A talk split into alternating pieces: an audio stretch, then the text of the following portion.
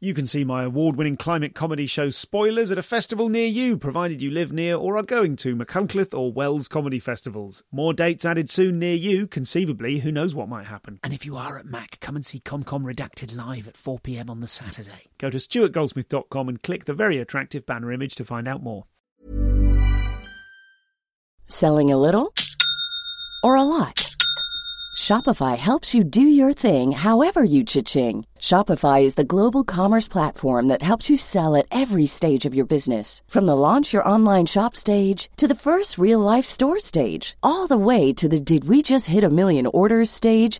Shopify is there to help you grow. Shopify helps you turn browsers into buyers with the internet's best converting checkout. 36% better on average compared to other leading commerce platforms because businesses that grow grow with Shopify. Get a $1 per month trial period at shopify.com/work. slash work. shopify.com/work. slash work.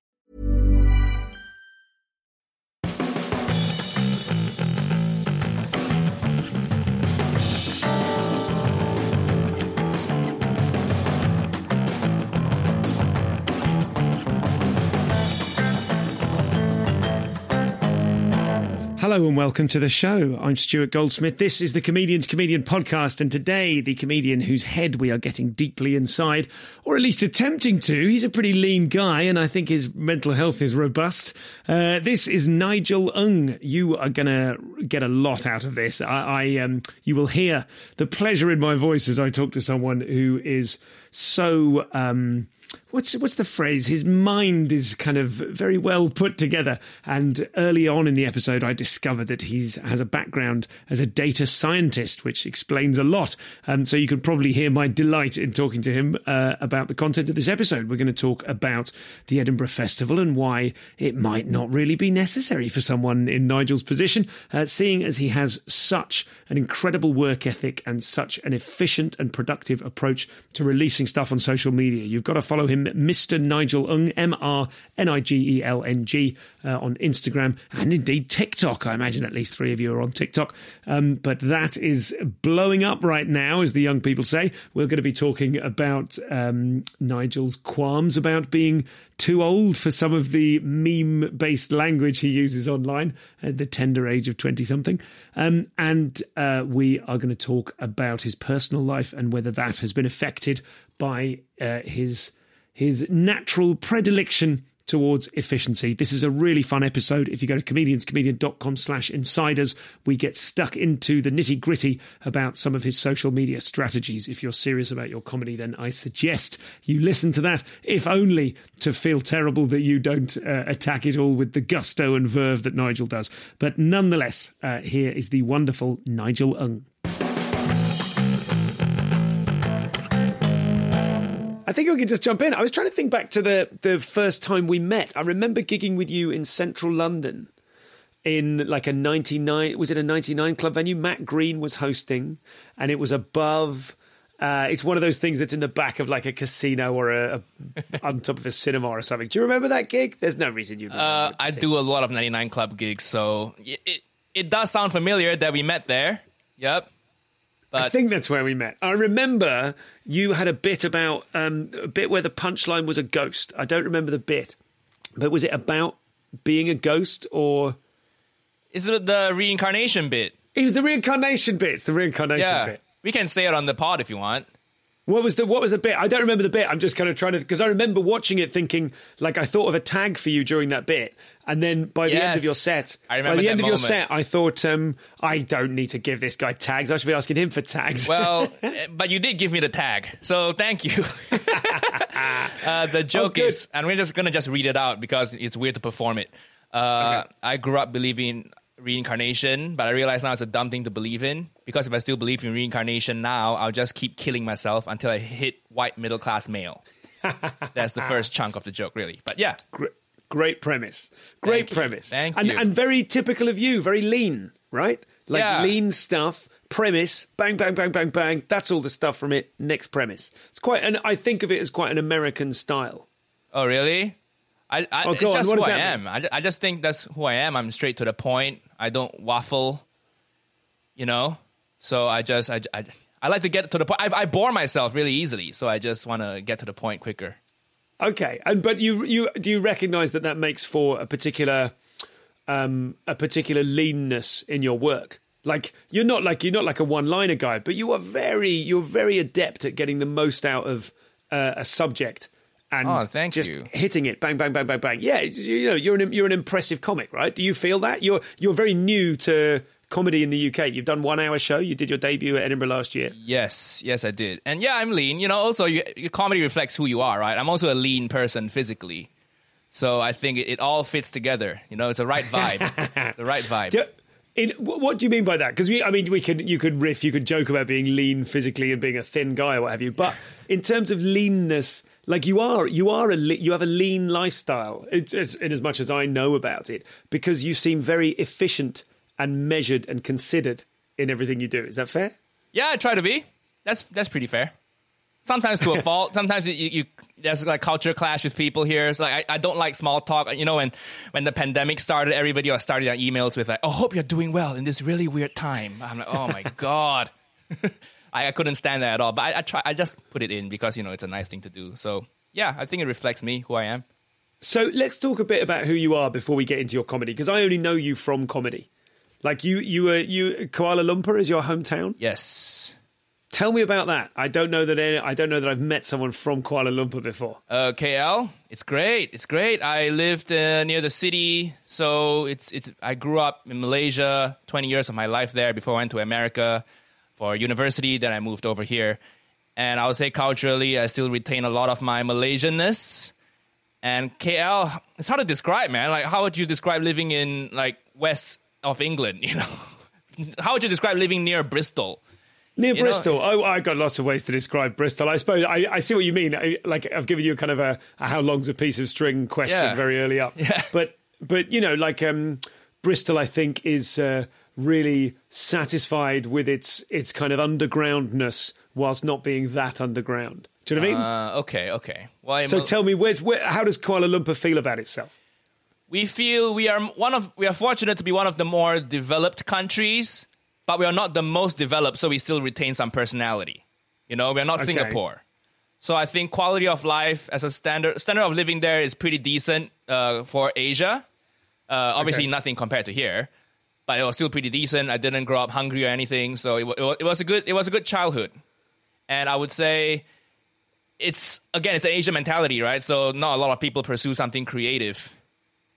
So I I, I was uh, planning to be uh, you know I I've, I would never have thought I could become a comedian. I was thinking, oh, engineer, maybe doctor, lawyer, that kind of thing. So that's very common in Asian cultures, unless you're like rich and westernized when you grew up. Then that's a different story. But I grew up very typically uh, Chinese Malaysian. Okay, which is which is the, to say that your expectations are defined by your parents' expectations of your career. Um, I wouldn't even say it's my parents. Really, yeah, my parents had those expectations, but I had those expectations too. You know, you you you graduate, go to university, find a white, nice white collar job, stable career, stable income.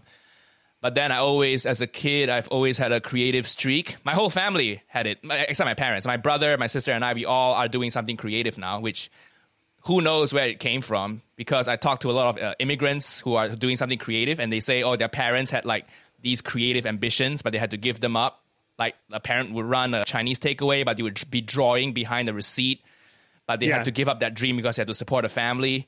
And that's why now, now as a second generation person, they're pursuing a creative thing, and their parents are, you know, okay with that because that's them chasing their their dream, right? But I, I was okay, thinking yeah. like my parents had no creative inclination, so they had no hidden talents whatsoever. So I don't know where, why we all became like creative types.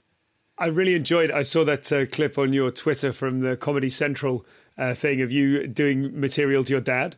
Oh, thank you, thank you. Yes, that is uh, uh, it's you know comedians in quarantine so i just tried out a few uh, jokes over skype to my dad yeah it's it was genuinely joyous to see your dad it's such because i think of I, I it's often fun to see comedians parents because it gives you it's like you know you invite someone back to your house they meet your family and suddenly they see you in a whole you make yourself vulnerable by revealing where you come from Yes. But I think also with you, it's just lovely to see like a smiley older guy laughing at your jokes because it, it kind of it, it clashed in a really entertaining way with your composure and precision as a performer. yes, it's uh, it's hard to make jokes work back in Malaysia if they're not in your same age group. Okay. You know, because why is that? culturally it's, it's just so so different. You know, like if I go back to Malaysia and I like performing in Asia, I try I try to go back there once a year. Obviously, this year is not going to happen, but I try to go back there once a year, and it's it's just a different vibe. Dif- culturally, is different, right? So all the jokes about me moving to the UK, those won't work.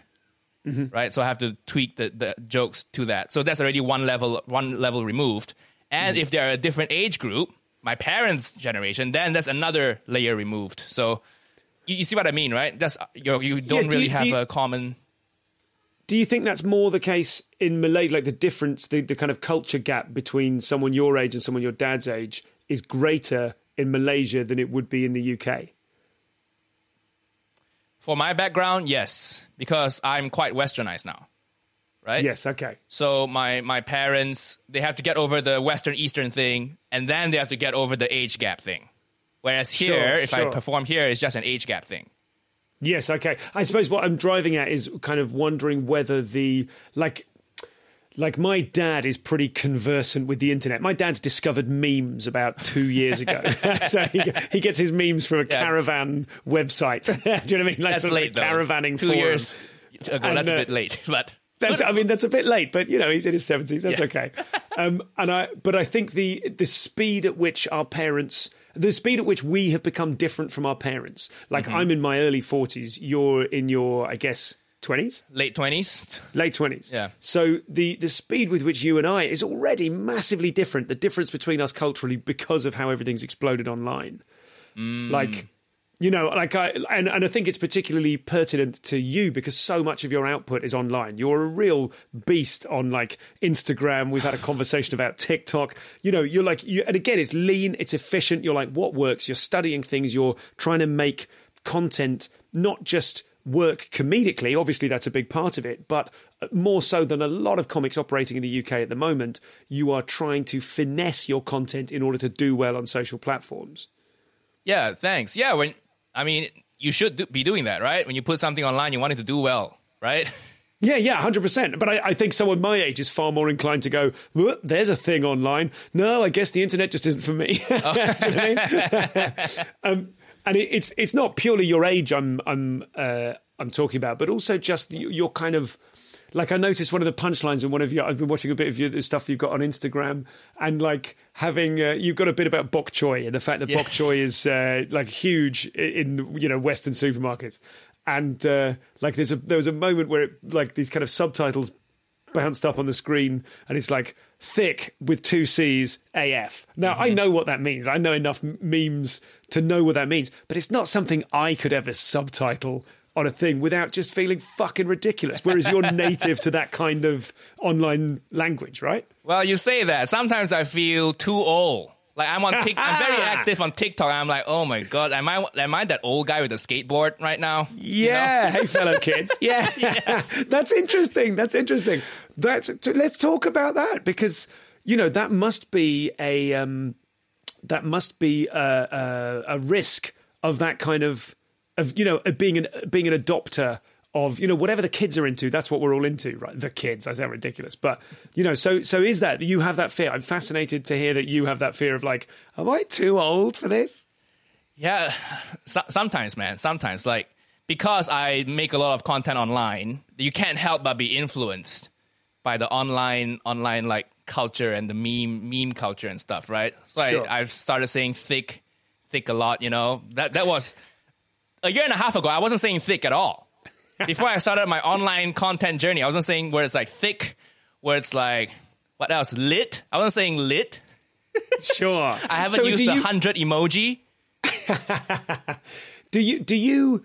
How does that change for someone who really has a foot firmly in both camps of like um, doing big stuff online big stuff online. That's the least articulate thing I've said today. Um, but you have you you do strong live work. You're not just like a YouTuber or an you know you're not in. The, I don't even know what the word is. A comic who is who lives exclusively on Instagram or TikTok. You're a proper live act. You know, you're a oh, headliner. Oh, like you know, you, you're a very strong live act. So as someone who has there's there's your real self, there's your performative self uh, in a stand up club or at a tour show, or whatever and then there's your performative self online. Let's talk about the differences in in tone and who you are, the ah. decisions you make about who you are.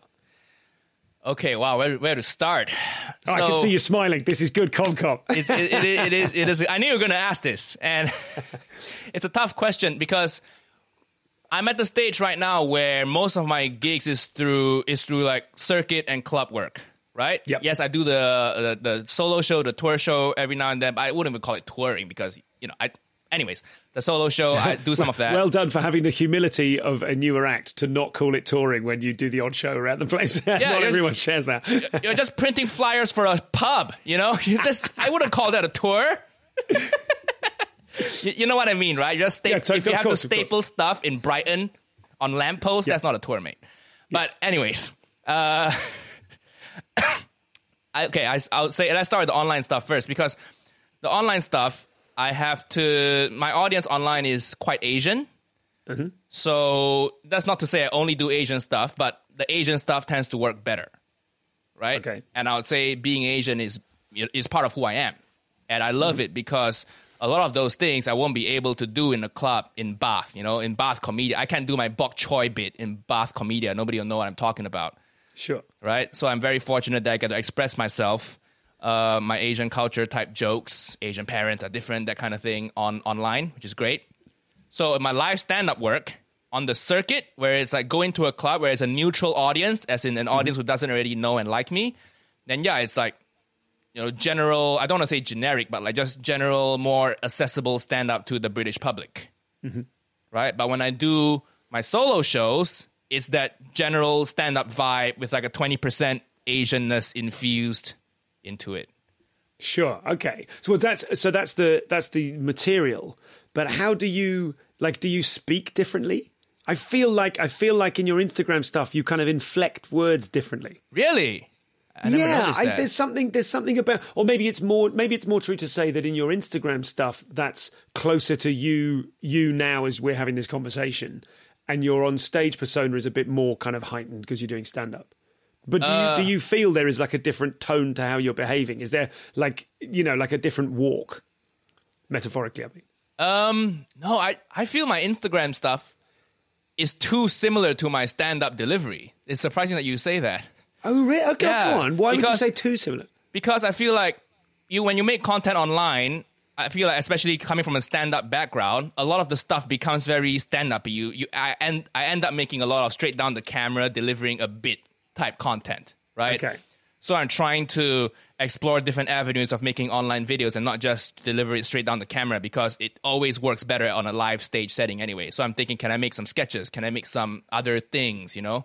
Okay. So I always feel like, oh, again, I'm delivering stuff down the camera with my old stand-up vibes, that cartoony, exaggerated expression. You know, that kind of I, I'm Sure. I'm frowning and shaking my head into the camera, but nobody can see it. Um, so I, I, don't I don't think so. I, I think I, I think I speak the same. Maybe in an Asian show, because when people come to see my solo shows, especially in London, it's like eighty percent Asian, which is quite. I, I, I love that fact because you know I did my solo show at Soho Theater and people came. It's eighty percent Asian, and that's the most Asian people I've seen in Soho Theater ever. It's really cool. So if it's a majority Asian crowd, then maybe I, I sprinkle in a few like accent based stuff. You know, I if I if I do an impression on my parents, I would infuse them with an accent. But it's every everything else is similar, really. And and just on that, on the um the whether or not to talk down the camera online. Like something I'm discovering, like as I'm you know, I'm doing this show on Twitch at the moment. Yes. That I'm I'm kind of having to I not exactly unlearn, but I'm just I'm aware that my instincts as a live stand up, which is you know, the majority of my working life, um, I don't know whether those are right instincts anymore, whether they're useful instincts. Like, um, like just a dumb example with the show, this the Infinite Sofa Chat show I'm doing. I don't know whether whether it's so in jokey that it's becoming exclusive, or whether I should lean into the in jokes because that's what the internet loves. So, in a similar way, performatively, I'm I'm kind of um, I'm delivering stuff straight down the barrel and behaving like a you know Saturday night talk show host, which isn't what Twitch is designed for. But it's it, do you know what I mean? It's it's like I don't know whether I should do that more or do that less. So in in a similar way, I suppose when you do an Instagram video, do you feel like if you just deliver it all straight down the barrel, people will think that you're a stand-up trying to be an Instagram person. Does that, or is there some version of that argument in your head? The argument that goes through my head is when I just when I just do it straight down the camera, it's like, oh, I've done it before. How can we spice things up? You know, so I an, see, I see, an okay. example because I always want to do something a bit different. You know, I always want to explore new avenues. So, an example, if you see the bok choy video, Yeah. I had someone filming it, and I told told the person, the videographer, to zoom in here. You know, do like a reality Yes, yes, sitcom style Yeah, yeah. zoom. So that's my little way of infusing it with something different. Or if you see that bok choy bit on TikTok, it's the same Yeah. zoom, same clip, but with background music. So that's another way you could improve it.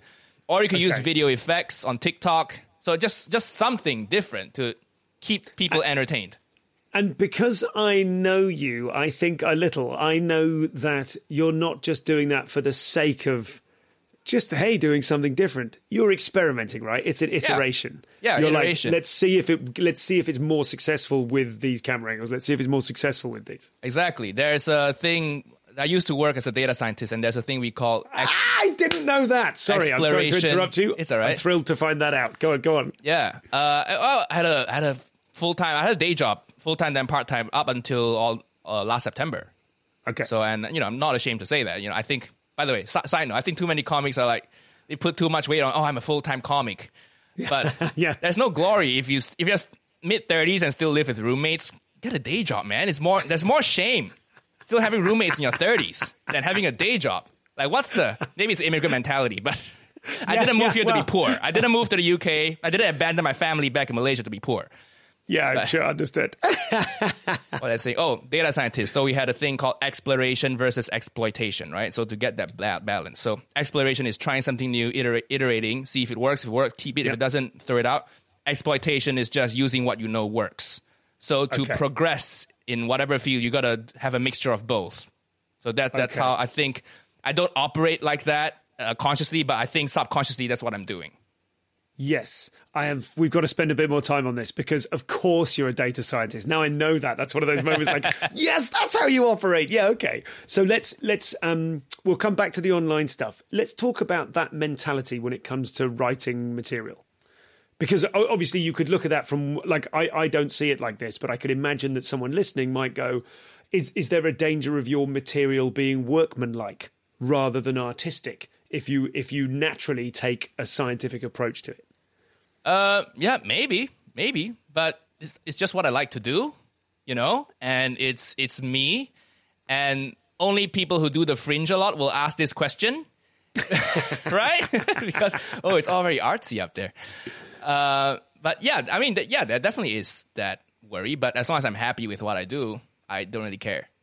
Yes, but I, I'm, I, and I don't. I mean, I, I am really fascinated with iterative testing when it comes to comedy, and when it comes to not just the writing, when it comes to the career, when it's like, what can this be? We're in this incredibly privileged position to have a job where it can be anything, mm-hmm. and yet so many of us seem to go, "Oh, we're supposed to do this. I'll do what we're supposed to do." One of the things that excites me about you is you seem to have this mentality of like, let's let's try it and find out and try something else and try something else and try something else.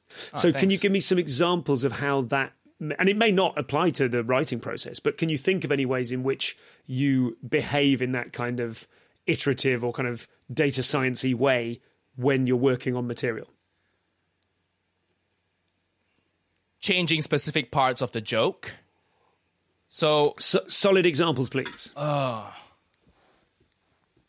So I had a.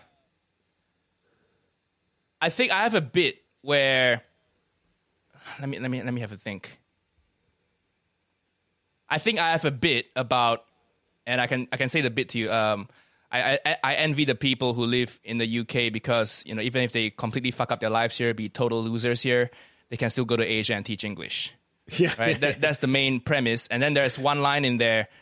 I just I go go on and on a little bit about how you know I and that ends up with oh I had a Malaysian friend who went to Glasgow to study English, right? I mean that's a waste of time. And then I did an act out of someone a Malaysian guy going back home and then he just does an accent like all right you wee ball back you know so, something like that. So Sure. there's a version of that joke without that accent and a version of that joke with that accent. And the the one with that accent works better, so I kept it Okay, you know? sure. Even though, yeah, the accent sucks, but pe- people get what I'm trying to do. And Yes. people just find it amusing that an Asian person is doing try attempting to do a Glaswegian accent, and Sure. you know I get a free pass because it's still Okay. okay, to do accents if they're white or if you're Yeah, the yeah. same race as them. True story, and it's kind of one of the other things that I, I I think I've observed you kind of have a free pass for is you're Malaysian and you can do jokes about being Chinese. Yes, because I you know I, I get away with it. Yeah, exactly. Yeah. You like you get away with it. Do you, how do you feel about that? You're like your expression at the moment is like, yeah, okay, busted. Do you know? Is that like how do you feel about that? Do you feel that that's your territory? Yeah, because what one, uh, I'm Chinese Malaysian, so my great grandparents are from China. So culturally, there's a lot of Chineseness about me, like customs Okay. wise. You know, at funerals and weddings. There are a lot of similarities. I'm not saying I'm 100. percent If you compare me to a Chinese person, cultural customs wise, you know, there are some overlap there, definitely. Okay, okay. And the second thing is, you know, what else can I? That's the only thing you guys know, right? if I if I say Asian, then you you first thing you think of is Pakistani, South Asian person. Sure, sure. I have to say Chinese. I would love to say Malaysian if the the typical comedy club goer knows the nuance and specifics. You know, it's the same if you are a British person and you perform in Malaysia. You're not gonna say, "Oh, I'm from outside Bath." You're gonna say, "I'm from the UK." so you lose a degree the, of specificity. I love that Bath is your go-to for like examples of Englishness. second, second mention of Bath in this conversation. Yeah, sorry, Um, man, but yeah. So, um, oh, I had another thought there, which is that you're like, in, in with regard to the kind of the the iterations of of material of trying jokes out. Do you subscribe to the idea that whatever gets the biggest laugh is therefore the best joke? Or like I suppose what I'm getting at is is the the relationship between science and art in what you do. Because we we know that you can get a big laugh from something or one can get a big laugh from something that isn't necessarily one's most original or cleverest joke. What's what's the relationship between that and the kind of scientific approach to testing? I think you still need to have some standards, right? I can go, and I've done this before, and I'm ashamed to admit it. I can go somewhere in, I, like, first time I went to Dublin and Ireland to perform. I was, I mean, a year into the UK, so I was like, holy, holy shit, I was still new here, and I went to Dublin. So I opened my set with, "Hey, I'm not here to fix your iPhone." Yeah, yeah, yeah. You know that that gets a big laugh. Sure, okay. But I hate myself after that. so yes, it, you have subject to some constraints, right? Okay. yeah, the biggest laughs you can get while still at least not being hack. You know, I like to think I'm not hack, but who knows? Who knows? No hack comic does their stuff think knowing that they're hack, right? They all think they're super Yeah, original, that's a really good point. right? Dude, I wonder if they do. I wonder there must be someone out there who's like me. I'm a hack. you know what I mean? And I'm getting by and I'm doing my thing. if they make a lot of money, then maybe. But if they're like a circuit comic and they're still hack, they probably don't know they're hack. You know what I mean? Sure. but yeah, you, you did I answer your question? I, I don't. Um, you you did, but I feel there's more to get out of it. I'm I'm fascinated by the idea of, and I don't I don't want mean to pin you down as like, hey, you're the data science comic. I know there's a lot more to you than that, but I think if that is part of your like an an in, an inherent part of your personality, you said before, that's just like that's just how I see the world. That's just how I do things. I suppose I'm interested in sort of finding out what you have discovered about comedy through testing. Do you think you've happened upon things that other people haven't noticed particularly can you think of any things that you've observed or I don't. I think we all test to a certain extent, right? You got a new bit, you try it out at a club, you keep the stuff that works, you dump the stuff that don't, and then you refresh it, try it again, and that, that's testing, right? Maybe I do it to a more anal level. Like I, I listen back to every set I do. I have a voice recording app that plays at two x speed, which I highly recommend every comic to have. i discovered that years ago it's, It's like, oh, it saves you so much time. So you listen to your hour show in 30 minutes, right? i listen to audiobooks like that because i can't bear the slow speed at which people read audiobooks i always go 1.7 get it done yes. I listen to all But yeah, podcasts okay. at 1.5, yeah. So this reminds me, I spoke to Roy Wood Jr. on the podcast, and he uh, looks at the waveform. He looks at the waveform of his of his you know of his gigs to go. There's a big laugh. There's a gap. There's there's too much quiet there, which is even more efficient again. Yeah. But so listening back at two times speed, what are you listening for? Is it just listening for laughs? Because one would one might suspect you would miss nuance or texture or richness in the pursuit of being analytical about where the laughs come. When I listen to it, God, it's so long now, Stu, since I did a uh, live yeah, right, right, I had to yeah. listen back to. So let me try to jog my memory. I would say it's it's really a feeling. You know, like I don't I can see where Roy Wood Jr. is coming from, and yes, to some extent, my mind's doing that. Okay, there's a big waveform here, uh, big decibel levels, and then a lot of silence. Cut this silence part out. But it's also a feeling, right? Sometimes you feel, oh, it's, oh, I'm taking a while to set this joke up, but you know, it's okay. Feel feels all right. It, it, it's worth it at the end because at the end I have like seven punchlines in a row, so it's okay to take you know 30 more seconds to set this up. So uh, losing texture. Honestly, I don't even know what texture is. Every time you describe a joke on this podcast, you use such vague terms like a fine artist. Like, this is a joke. It's not like exhibits in, a, in the MoMA, you know? So you're like, texture and structure. I still don't know what structure is to this day. People say, oh, your, your show had a very good structure. What? So it's just a callback at the end, you know? It's, what, a, what a structure mean? Yeah, these very like uh, eloquent, lofty terms, terms, but I still really don't know what they are. And they just, if they feel right to me, and I feel like there's enough variation in it. So if a joke Sure. has an act out, maybe a part where I whisper and then a part where I yell, uh, a part where I get a laugh without using the words at all, yeah, it's a great joke, great bit, a lot of variety. People won't get bored. So, Yeah. yep. I think I think using lofty words, whether it's texture or whatever else, it's just an attempt to actually to to articulate and to share ex- precisely that quality you're talking about when it just feels right.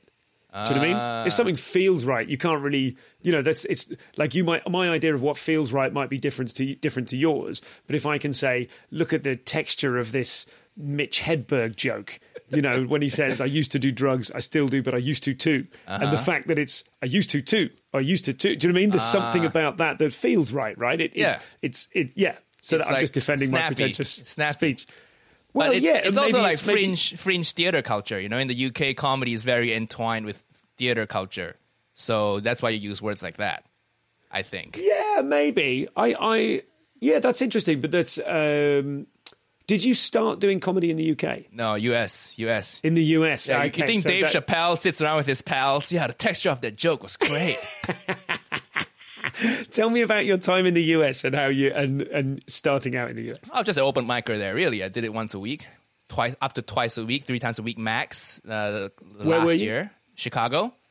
So uh, the most I did was feature. Feature w- would be like uh, at a weekend club, you go on before the headliner doing fifteen to twenty five minutes, and then the headliner does forty five. So that was the most I did, and that was only like the last six months I was in the U.S. So I would say majority of the time in the U.S. I was just an open micer, but I gradually got decent. You know, Okay. I, I I would say I'm the first to admit I don't have a lot of natural talent when it comes to this, and everything. A lot of times I feel like I'm learning this stuff through a s- simulation. Let me just oh let's see what other stand-ups do, and then tr- pretend to be a stand-up for a while until that skill Sure. becomes natural.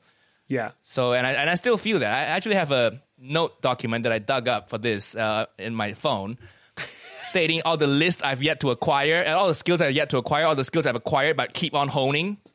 You know. Okay. So all, all those little things like pacing around the stage, I had to consciously practice that because you don't you don't even think about the logistics until you start doing it. Because like, okay, there's a wire on the floor. What do I do? There's a, the mic cable. I see Kevin Hart doing a big arena show and he just swooshing the mic cable. I'm like, okay, I probably can't do that at the comedy store. I look very pretentious. You know, okay, so I can't swoosh the mic cable away. What do I do? Do I step over it? Do I step on it? Do I worry about that at all? How do I make sure I don't tug on the mic while I pace around the stage? So, you know, things like that. So eventually it became natural. But, you know, That's amazing. That's amazing because that's like it's really funny. Sometimes the advice I often give newer acts is don't do an impression of what a comedian is. But actually, I really I, I do think that, and I'm not, you know, you obviously you're a great comic in your own right, but I mean, it's really interesting to hear someone approach it by like, I watched a video, Kevin Hart did this, maybe I should do that. Do you know what I mean? And that's a very kind of egoless way of approaching the the art form, right? The craft. Yeah, well, don't do an impression of a comedian, but you can pick up certain things. I just feel like you know, say the mic swooshing thing. It could. It's just like if you use a sport analogy, it's just learning how to do a backhand. It's a specific move you can do. Pacing around the stage is a specific move you can do to enhance your game or to enhance your jokes. And it did enhance my joke. Another thing that I got through trial and error, it just because on stage I have this very confident vibe. So certain punchlines where it's like a, if it's like a type of list type punchline, if I pace, pace, pace, as I uh, thing A, thing B, thing C, and then I pace, pace, pace, it, it adds it adds to it. And I know it adds to it because the laughter sounds better, and on video it looks good, so it just feels right. You know, Yes. that's why I pace around the stage. Yeah. Yes, that's interesting. I remember Tez saying um, he, I hadn't noticed that Chris Rock does this thing of like repeating the punchline and clapping, which I feel like is now what everyone does with the clapping emoji on all Instagram messages. you know, clapping in between the words. But uh, that's a, that's a Chris Rock thing to me. But yeah, kind of recognizing those tropes and like I suppose kind of tunneling into them and going, what is the benefit of doing this, rather than simply copying them for its own sake, because that's what it that's what it seems like comedians do. Oh yeah, yeah. I mean, you have to if you you have to know why you're doing it and how it can improve your act, right? Sure.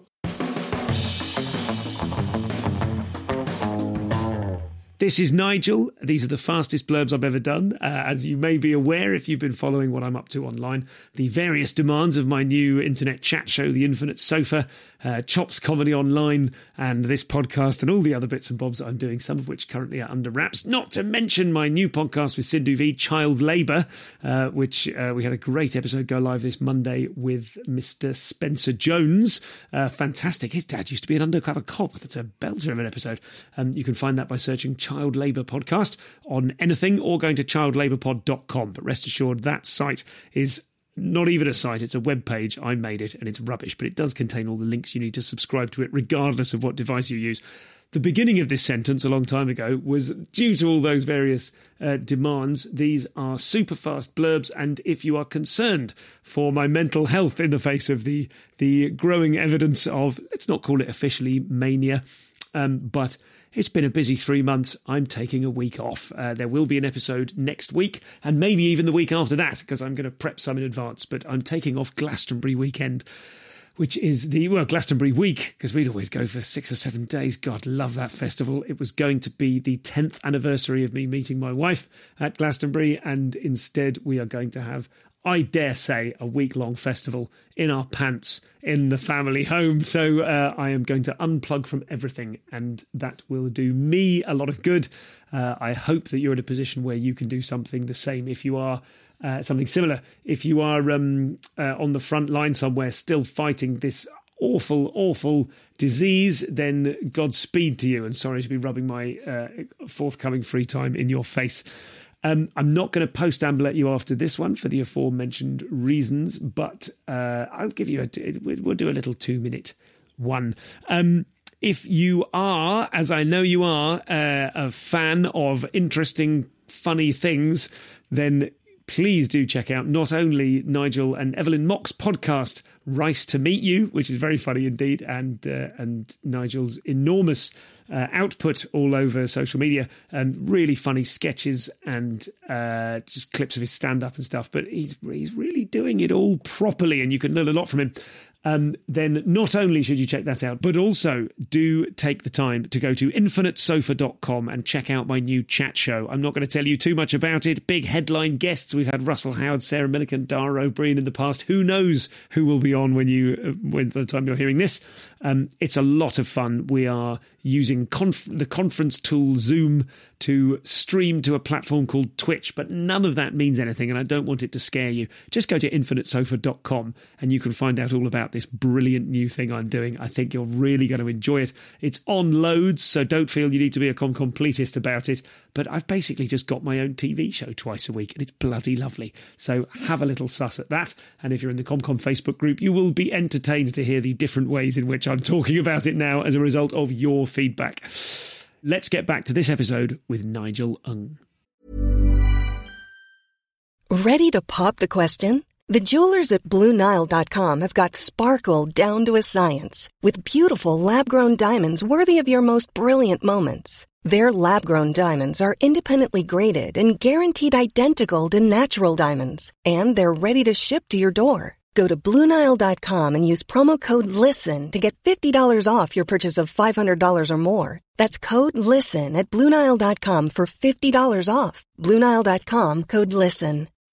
When you need mealtime inspiration, it's worth shopping Kroger, where you'll find over 30,000 mouthwatering choices that excite your inner foodie. And no matter what tasty choice you make, you'll enjoy our everyday low prices, plus extra ways to save, like digital coupons worth over $600 each week. You can also save up to $1 off per gallon at the pump with fuel points. More savings and more inspiring flavors make shopping Kroger worth it every time. Kroger, fresh for everyone. Fuel restrictions apply.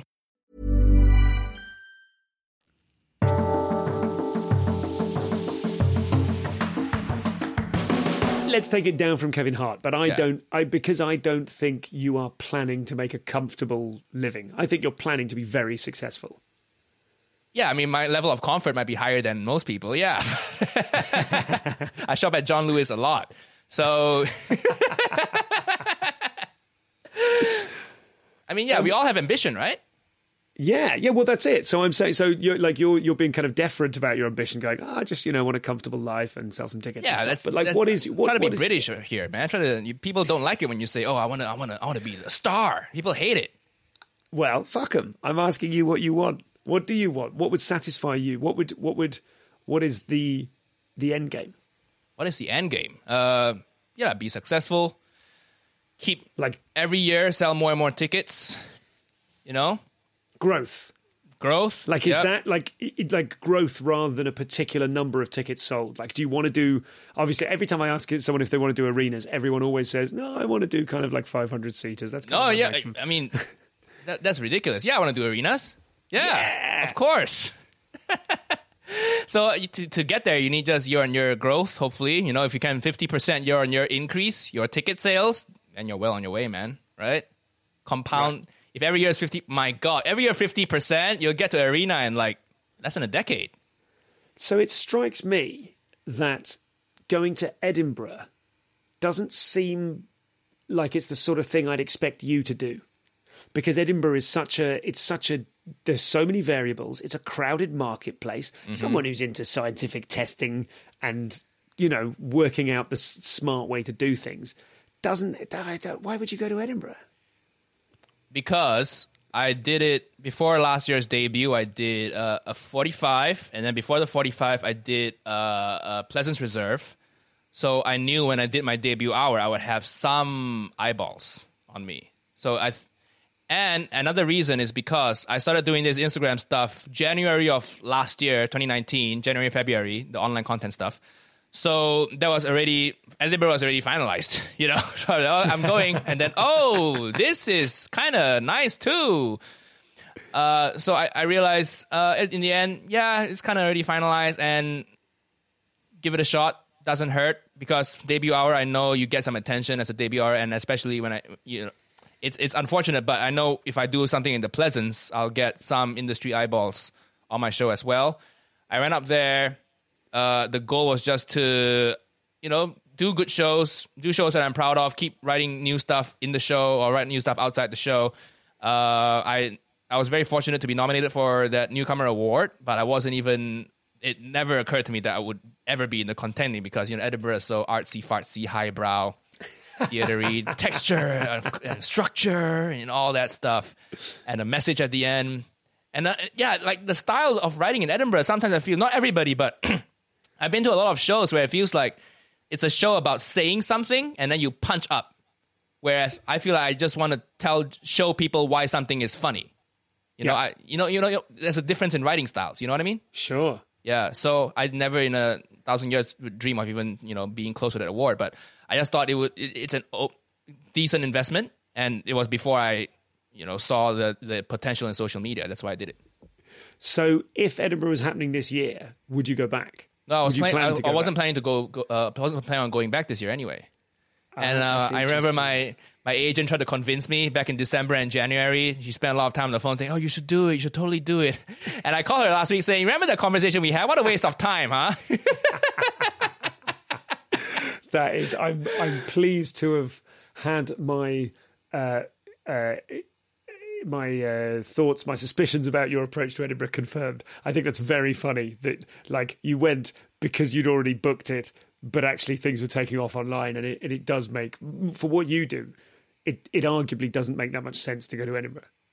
Yeah, yeah. And also there's not my my audience isn't really there. You know? It's so tough. You, when you do an Instagram swipe up uh, story and you do a swipe up in the Instagram story, you can see how many people swipe up and actually click the link to go buy tickets, right? To go to the ticket Yeah. website. So when I did shows in London, oh, tons of clicks. Great. And then I did Brighton Fringe, no clicks. I did Edinburgh, like two clicks. It's, oh my God, what, what why? there are no Asians here. Yeah.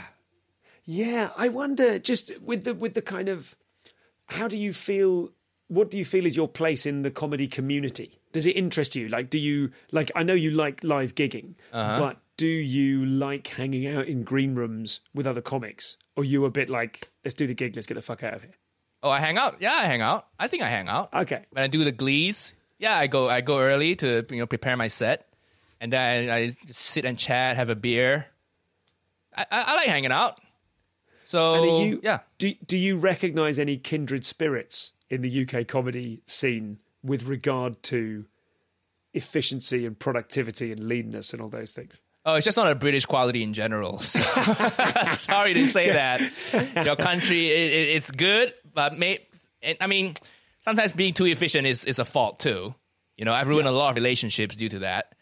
But I, I, I drink Huel, which is a lifestyle choice a lot of people aren't comfortable with. You know, You drink you drink Huel. you know what Huel is? It's like a powder you mix in water, and it's a, it's a full meal. so I eat two meals a day and have three servings of that. That's my calorie intake done. You know. so Do you have identical sets of clothing on hangers in your uh, wardrobe so you don't have to think about what to wear? I, they're not all identical, but I don't have to think about what I wear. They are very versatile pieces. You know, I have three blazers in different colors, but they all go with each other: maroon, brown, and navy. and it, it works well. And did you establish those by reading a blog about what pieces went with each other? Uh, no, I just brought my when I was in a relation when I uh, is, when I was with my ex. I just brought her along shopping with me, and she said, "Ah, that looks good." So I just kept you- that aesthetic forever.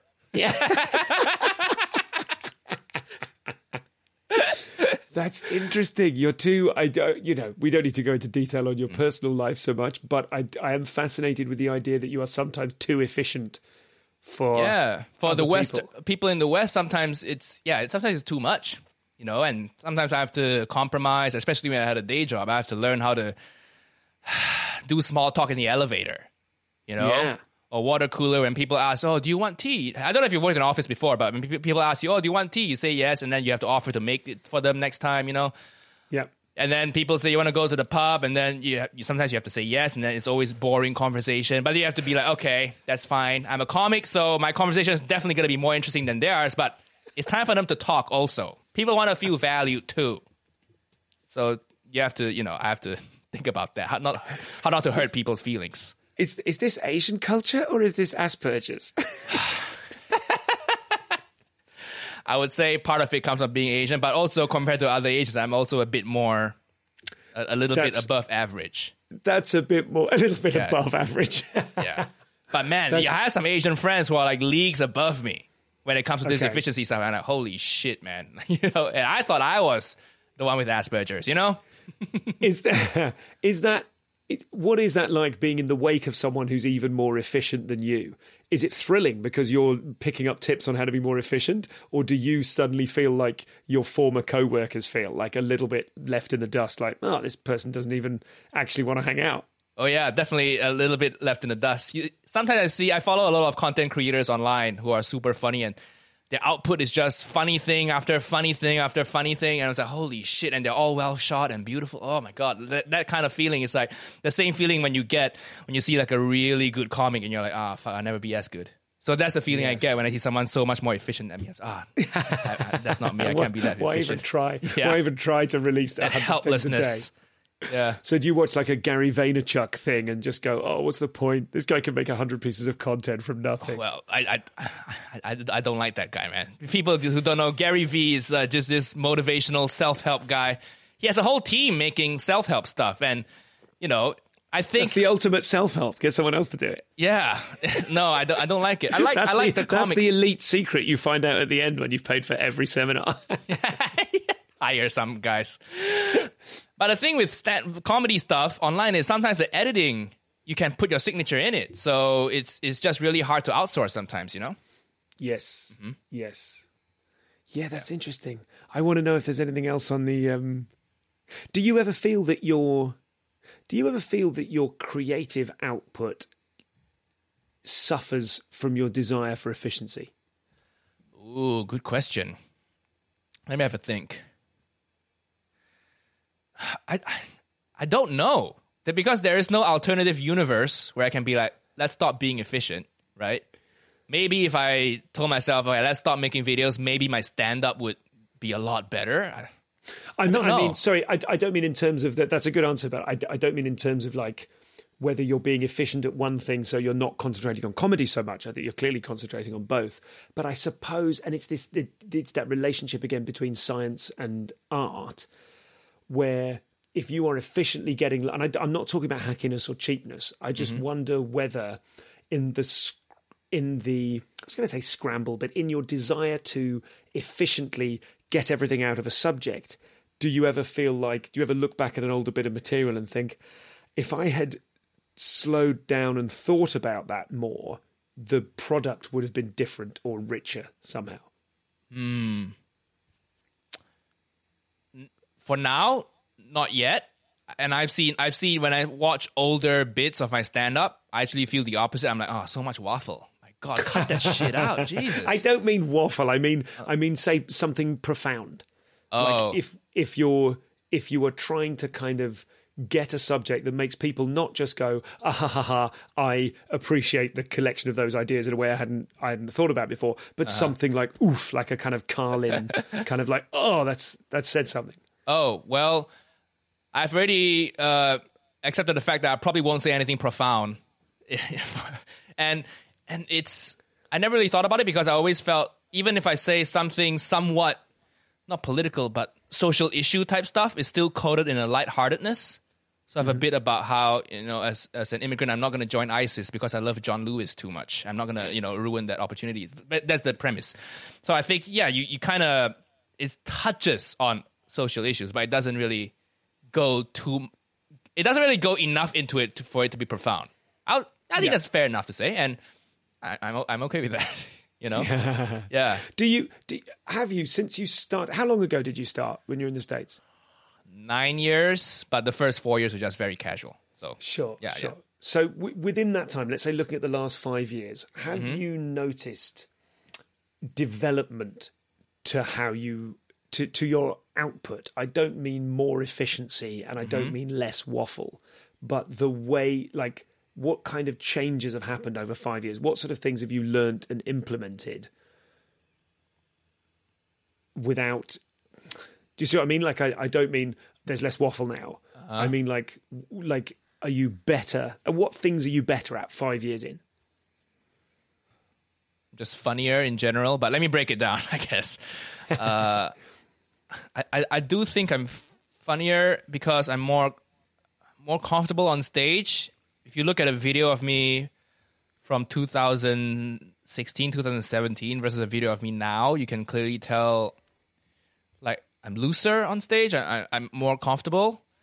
I can speak in a more natural tone instead of just being very monotonous because I was almost clammed up, you know, a little bit nervous and, and stuff.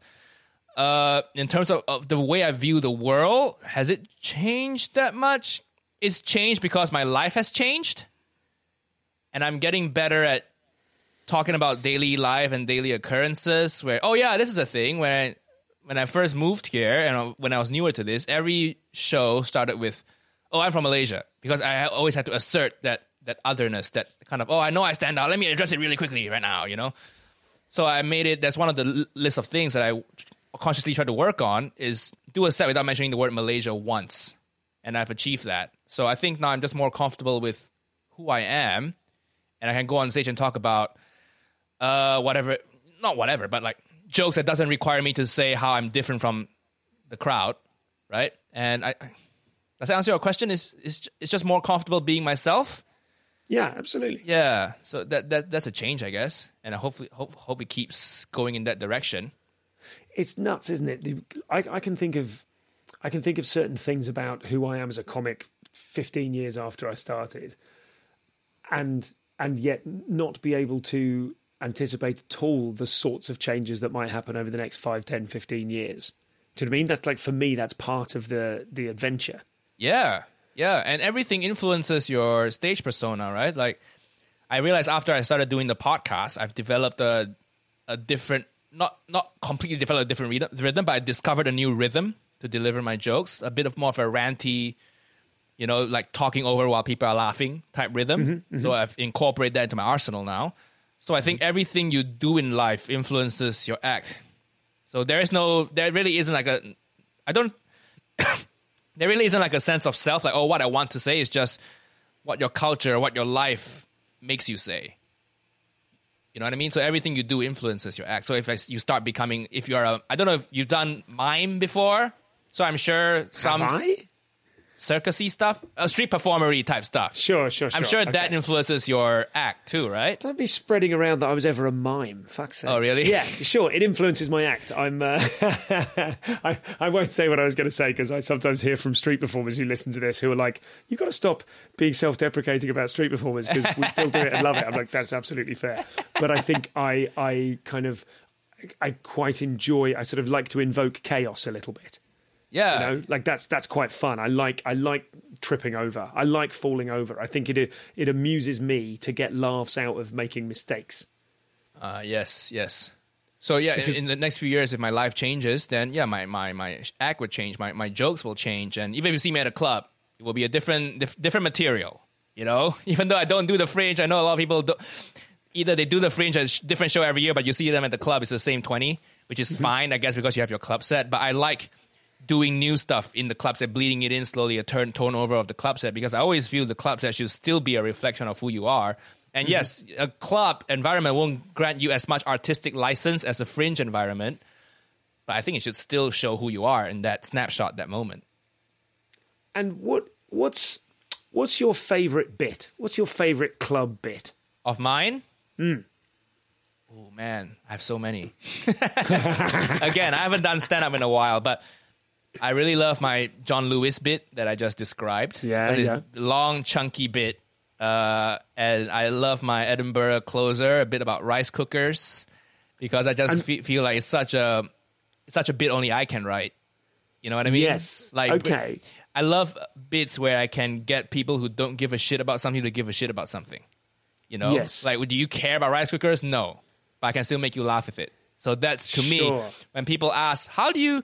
Because you're from a different culture, how do you let make people laugh at your culture and get them to understand that then it's just you have to be compelling enough. So that's why I like like those bits, you know. Like I do those, those bits, you know, in places like outside Bath near where you live, and they still work, which is a great, great, great feeling. And of course, when I do that rice cooker bit in front of my Asian crowd, yeah, of course it'll work. That, no, no questions there. The culture is the same.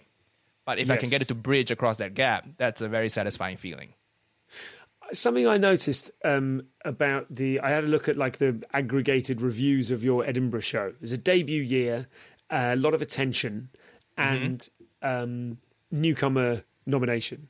But the the reviews kind of didn't catch fire in the way that a lot of newcomer nominated shows can do. Oh yeah, now, definitely. I, I'm I'm happy to I I'm happy to bring that up. of course, I am. I'm oh, happy please, to not yeah, talk. Yeah. I'm happy to take this out if you if you don't want to. I don't want to kind of herald the fact that it wasn't that well reviewed a show. But I think in terms of analysis, mm-hmm. and of mm-hmm. course, you know, you've heard this podcast. You know, the position of this podcast is that reviews don't exist. But I am interested in why you think it, why you think the critical reception wasn't uh, what it might have been.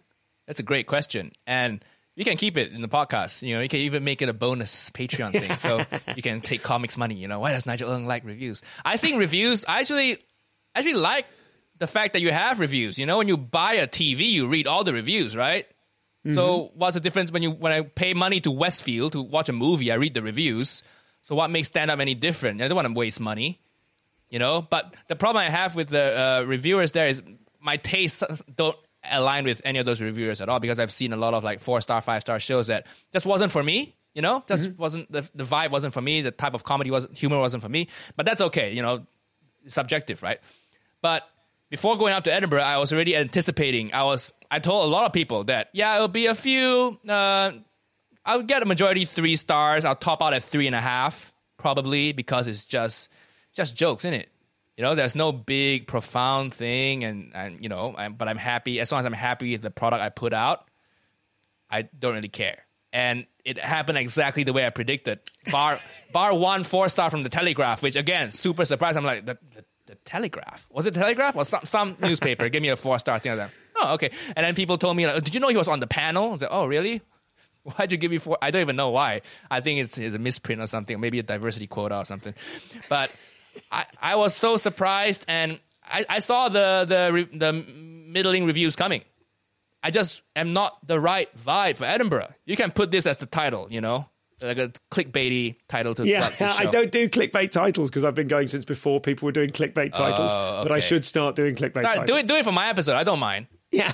I'm gonna say it first. I, I'm I don't think I'm the right vibe for the festival, and that's okay. That's okay. You got your own vibe. I got my own vibe. You know. Is that is there is there an element of defensiveness in there? Are you kind of saying, look, this doesn't I'm not going to feel upset by this because it doesn't apply to me? You know, is is there a part of you which is like it would be nice to be well reviewed? Not really, man. Not really. And maybe that's because I, I'm fortunate enough to have a little bit of success on social media. So I always had a, okay, I have people who still like my work. So even Yes. when I read the reviews, yeah, of course, when you read them and you see someone, someone say it's uh, don't, not like your work, yeah, it stings a little bit. But it for me now, it stings for like maybe an hour. And then I just Yeah. get on with my day, you know, go get I'm some gonna- noodles on, on this Nicholson Street. Um, I, I'm going to read um, an awful, awful sentence, and which I think says a lot about reviewers and not about you. Um, uh, this, the show is full of blah blah blah, and this is this is from a three star. Um, of course, the guffawing masses lap it up. my point exactly. to me, you know what? It when I feel when I read it, I filter it. Of course, people will buy tickets to this show. You know that that's how I view it. I'm like, uh, so is that a bad thing? You know? Yeah, that's very mentally healthy. I've always, I've long held that a piece of criticism is a useful piece of feedback wrapped up in a load of subjective bullshit you don't need to listen to. It, you can choose to listen to or not. But that's so funny. The message of that sentence, if you take all the bullshit away, is everybody was laughing. Great. Yeah. You're going to get people reading that review going, well, I, I'm a guffawing mass. Sounds like my sort of thing. Yeah, that's that's the that's what happens when you get drama students to review comedy shows. Yeah, yeah, yeah. You know. And also, in in what other area of life do you listen to drama students? And then suddenly you listen to them when they review your sh- wh- why why? when you buy a couch, will you ask a drama student? You know. how do you how do you cope with and it's, it's sort of separate subject i think we've sort of, we've dealt with that Okay. but when how do you cope with bad gigs is it just is that just is that just good data What do you mean good data? As in you can learn well from it? Well, you know I'm, I'm forever it's a thing i've started saying in the last couple of years is like if something goes terribly badly i try and see it as good data oh. like oh that is that is a useful result because now i know not to do that again i will never again gig in ashford in kent sufficient data I'll never again gig in Butlins Minehead. Yes, I did Yeah, get right. a six, seven minute routine out of it, which you can find on YouTube if you search Nigel Ng, worst part of British culture, clickbait, he- clickbait headline. but it, it- I think when I had a bad gig like that, I think there are different types of bad gigs, right? There are bad gigs where you can learn something from, and there are bad gigs where you're just like, uh, nope, this is just no, there's nothing I can do to turn this around. So and you need to have the insight to recognize which is which, right? So if if it's a bad gig, you can learn something from, then yeah, learn learn something from it. If it's not, then just you know get on with your day, take a long shower, look yourself in the mirror, do another gig, and try to smash that. Get back on track. How is your mental health I like to think it's okay. You know, I had a really terrible situation, uh, a, a big life separation stuff. You know, wife left. You can't leave this, and we are good friends now, so it's okay. Yeah. I had a big wife leaving me stuff happen last year, and it was you know really tough at first, and uh, I think I'm tough mentally because you know I just gradually recovered from it, kept myself busy. I remember that that week she left, I still was filming something, and you can ask Evelyn this. I asked her to help me film something in a, in a uh, boots. I was trying to turn my sushi bit into like a little sketch, and the, the week she left, oh yeah, it was. So here's a little story. I I came I came back from Birmingham Glee, Sunday morning. You did a weekend of gigs, right? Thursday, Friday, Saturday, stay overnight. Then Birmingham Glee came back Sunday morning. And then I came back, all her, all the stuff was gone. She packed up her stuff. She was still here, and she said, "Oh, I'm leaving you." I said, oh, "Okay, why? I'm not happy." Yada yada yada. Cried a lot, you know. And she left. And then five hours later, I was supposed to open for Ken Jeong, you know. And I oh, and I did. And, and half an hour before the show, I was crying in the backstage, eating poke because my agent got me Deliveroo. She saw me crying. Oh, do you want any food? I'm like, yeah. Can I get poke, please? I, I want some salmon right now. And I went up there, and the first two minutes was an out of body experience. I could just kind of see myself going through the motions. But then two two and a half minutes in, I, I snapped into gear and then smashed the gig. So, uh, you know, didn't want. It sounds braggy now, but I did really, really well. And yeah, I, I I just thought I'm professional enough and mentally in a stable enough place to get on with things, to heal from things, just with time. So I'm very fortunate. Did you just going back to that? Thank you for sharing that story. did course. you walk off stage? How long did the high last when you walked off stage and remembered that a few hours earlier your life had turned upside down?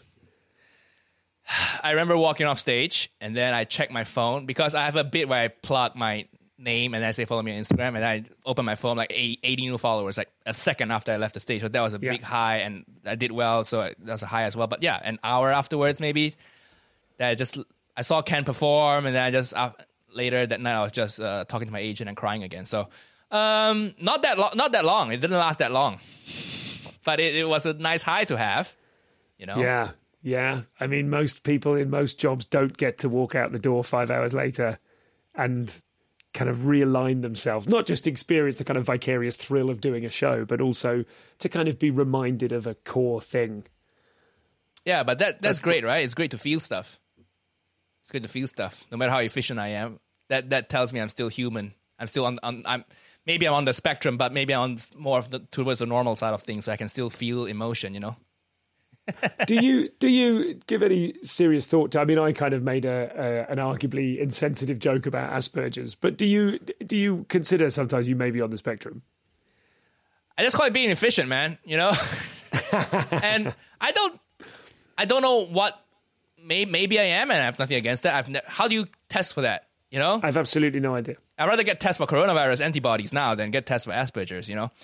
But I, I, I, I don't know. I think I get on with life. I watch Korean dramas and I cry sometimes, so that that works. I still feel stuff, you know. maybe, maybe I am. I don't know. If it isn't a genuine concern for you or something that you've looked into, we should immediately stop talking about it because this is the blind leading the blind on Yeah, a subject yeah. that neither of us know about. All- know. I, I hope we've managed to be respectful about it. I doubt that we have. Yes, you, you might want to cut this out. keep, keep the review stuff in. I don't give a shit about that. yeah. Yeah. So let's finish up with this. Um,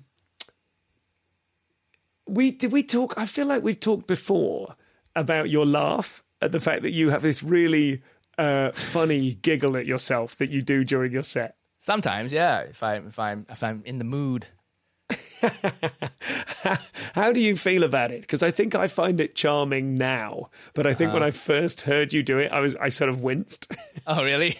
sorry, to, sorry you feel, feel that way, man. Uh, hey, man, listen, my, my opinion of it is Yeah, irrelevant. that's fine. That's fine. Winced. Why do you wince? You think I'm just doing it cynically to get more laughs? yes, I worried that that were the Ah. case. I would say when I started out, sometimes I would do it because I was just uncomfortable. I was nervous. So yes, sometimes it is. It's not a cynical thing. It's not like oh, laugh here, get more laughs there. It's more like oh, I'm, nervous. What I say? Let's feel the silence. Let's get, laugh.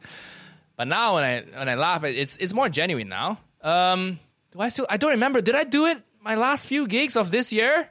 I don't remember anymore. I've listened back to a recording, but I think especially when I'm trying out when the joke is newer and I Yeah. still get tickled by it, that happens more. So new material nights. As or when I say something so that I think was so funny and it just bombs, I laugh at that too. So That's a really good skill to have because that can, when you say, when one says something and it bombs and there is silence, that's hell. But actually laughing at yourself is quite, even though it isn't tactical, were it tactical, it would be a useful tactic. oh, sometimes it's just me laughing. Sometimes I laugh at the joke that bomb and nobody else laughs. It's just because it's so funny how wrong you are, isn't it? Yeah. right? How could I think this pedophile joke could work? I didn't think that was a good idea five hours ago. You know, I I, uh, I really I think the first person I ever heard exactly um, say that out loud immediately was Kai Humphries, like doing a line, it dying, and him just smiling goofily at the audience and saying. Like I don't believe I can't believe I ever thought that would be funny. yeah, yeah. Do you know what I Is that is that is that emotion? Yeah. Yes. Or if it's a newer bit that I'm still working on, or I add a new tag and I say it and I realize, oh, th- that's fucking funny. and I just start laughing. I did this in the podcast. I said some f- like random shit and then I chuckled at myself. So it's, yes, it's yeah, kind yeah, of the same proof, same proof principle. Yeah, yeah, yeah. I think, yeah. and that's it. When I realised it was genuine, I, I, my, I think wince was was unfair of me. No, that's fair. That's fair. I was still not fully comfortable on stage. So Yeah. I think you, you, as a comic, you can tell. It's a comic, you can tell. Yes, Right? yes, Yeah. So fi- finally, then, um, thank you. I've really enjoyed this. This has been great. Oh, you're Um, welcome. I would like to know what would be your review of yourself if you were to review yourself, not a drama student. You Ah. knowing what you know about comedy, what do you think is in your review? What are your what are you what are your flaws? What are your strengths? I'm known to have a. If you listen to my podcast, you know I have a bit of an ego, so I try to be. Well, you you you Do put you out the regard stuff that as a flaw of, right? or a strength? That'll be quite revealing. Oh, having a I bit of an it's ego. a Is that strength, you know. I think it's a strength because you know people.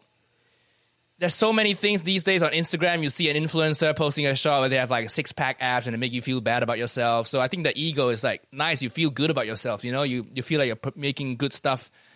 And I would say if I had to review myself, I'm like super punchy, super funny. I've never laughed this much in a show.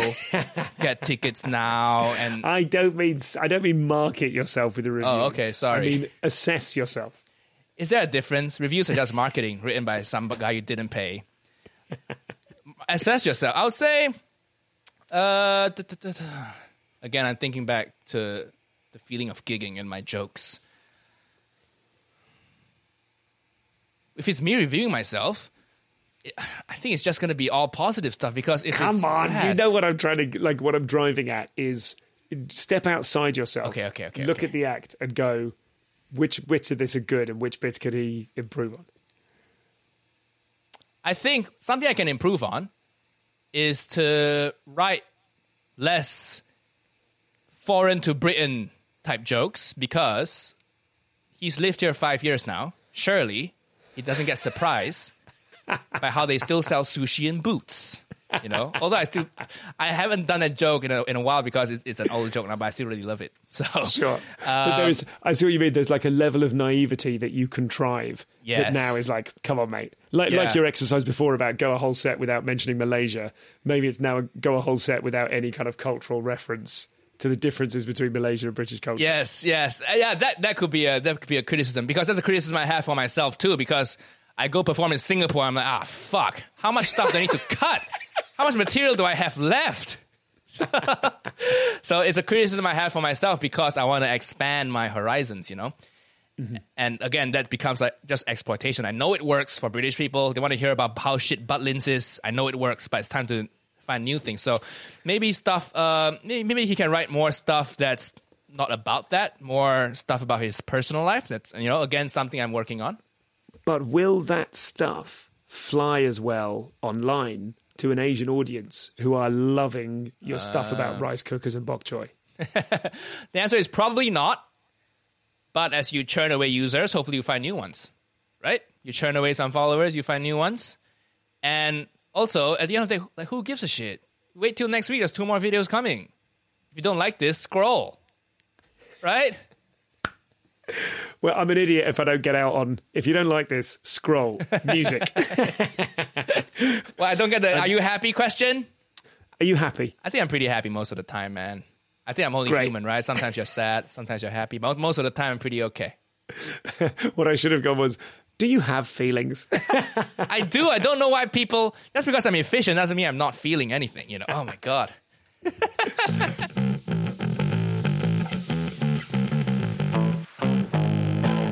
So that was Nigel, a joy, an absolute joy, and it's done wonders for my mental health, which has, as I mentioned, been flagging recently.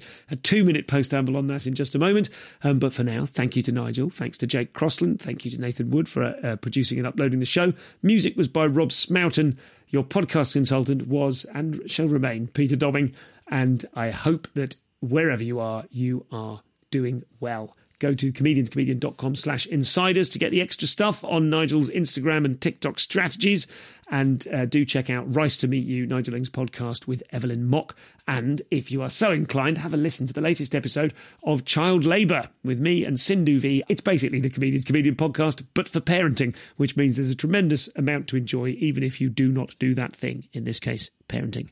In this case, comedy. You see what I mean? See the point I'm failing to make? Nonetheless, that's it.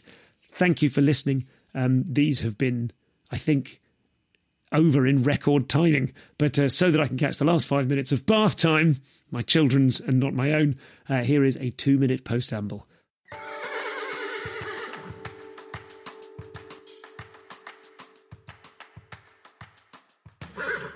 This is a tiny little post amble to remind you that if you, like me, have been going hard during the pandemic, if you have been leaning on other people in your family, if you have been pushing yourself, reinventing yourself, pivoting, all of those sorts of things, I've managed three months without burnout, and now I've started having, let's not call them panic attacks, but let's uh, let's just call it a slight flutteriness that I'm pleased to say I know enough about my own mental health to know shouldn't be there. So I'm unplugging for a bit, and I'm going to take a week off. Why not? Um, so if all the only reason I mention it is because if you are uh, like me, if you're anything like me, and some of you are, um, then maybe you just need reminded to pay attention to it. I've had two really good reminders from my fabulous wife and my dear friend Vince uh, just in the last few days that actually I'll come back stronger if I have a little rest. So I'm going to have a little rest, and this is me reminding you hey, why not have a little rest? It's all still going to be here when you get back. Is it? Yeah, let's assume it is. Let's assume it is. Uh, by which I mean uh, the the work online the work in your head, the ideas you're having, and the whole entire world. Do have a little break if you're able to. And if you're not able to, we shall all try and have one on your behalf. And thank you for your continuing energy. That'll do. Bye for now. Back with you next week. I think I'm going to try and pre record a bunch of stuff before my little break. But that's what's been on my mind. So now it can be on yours too. All right? Look after yourself and yourselves and one another and yourself. Bye for now.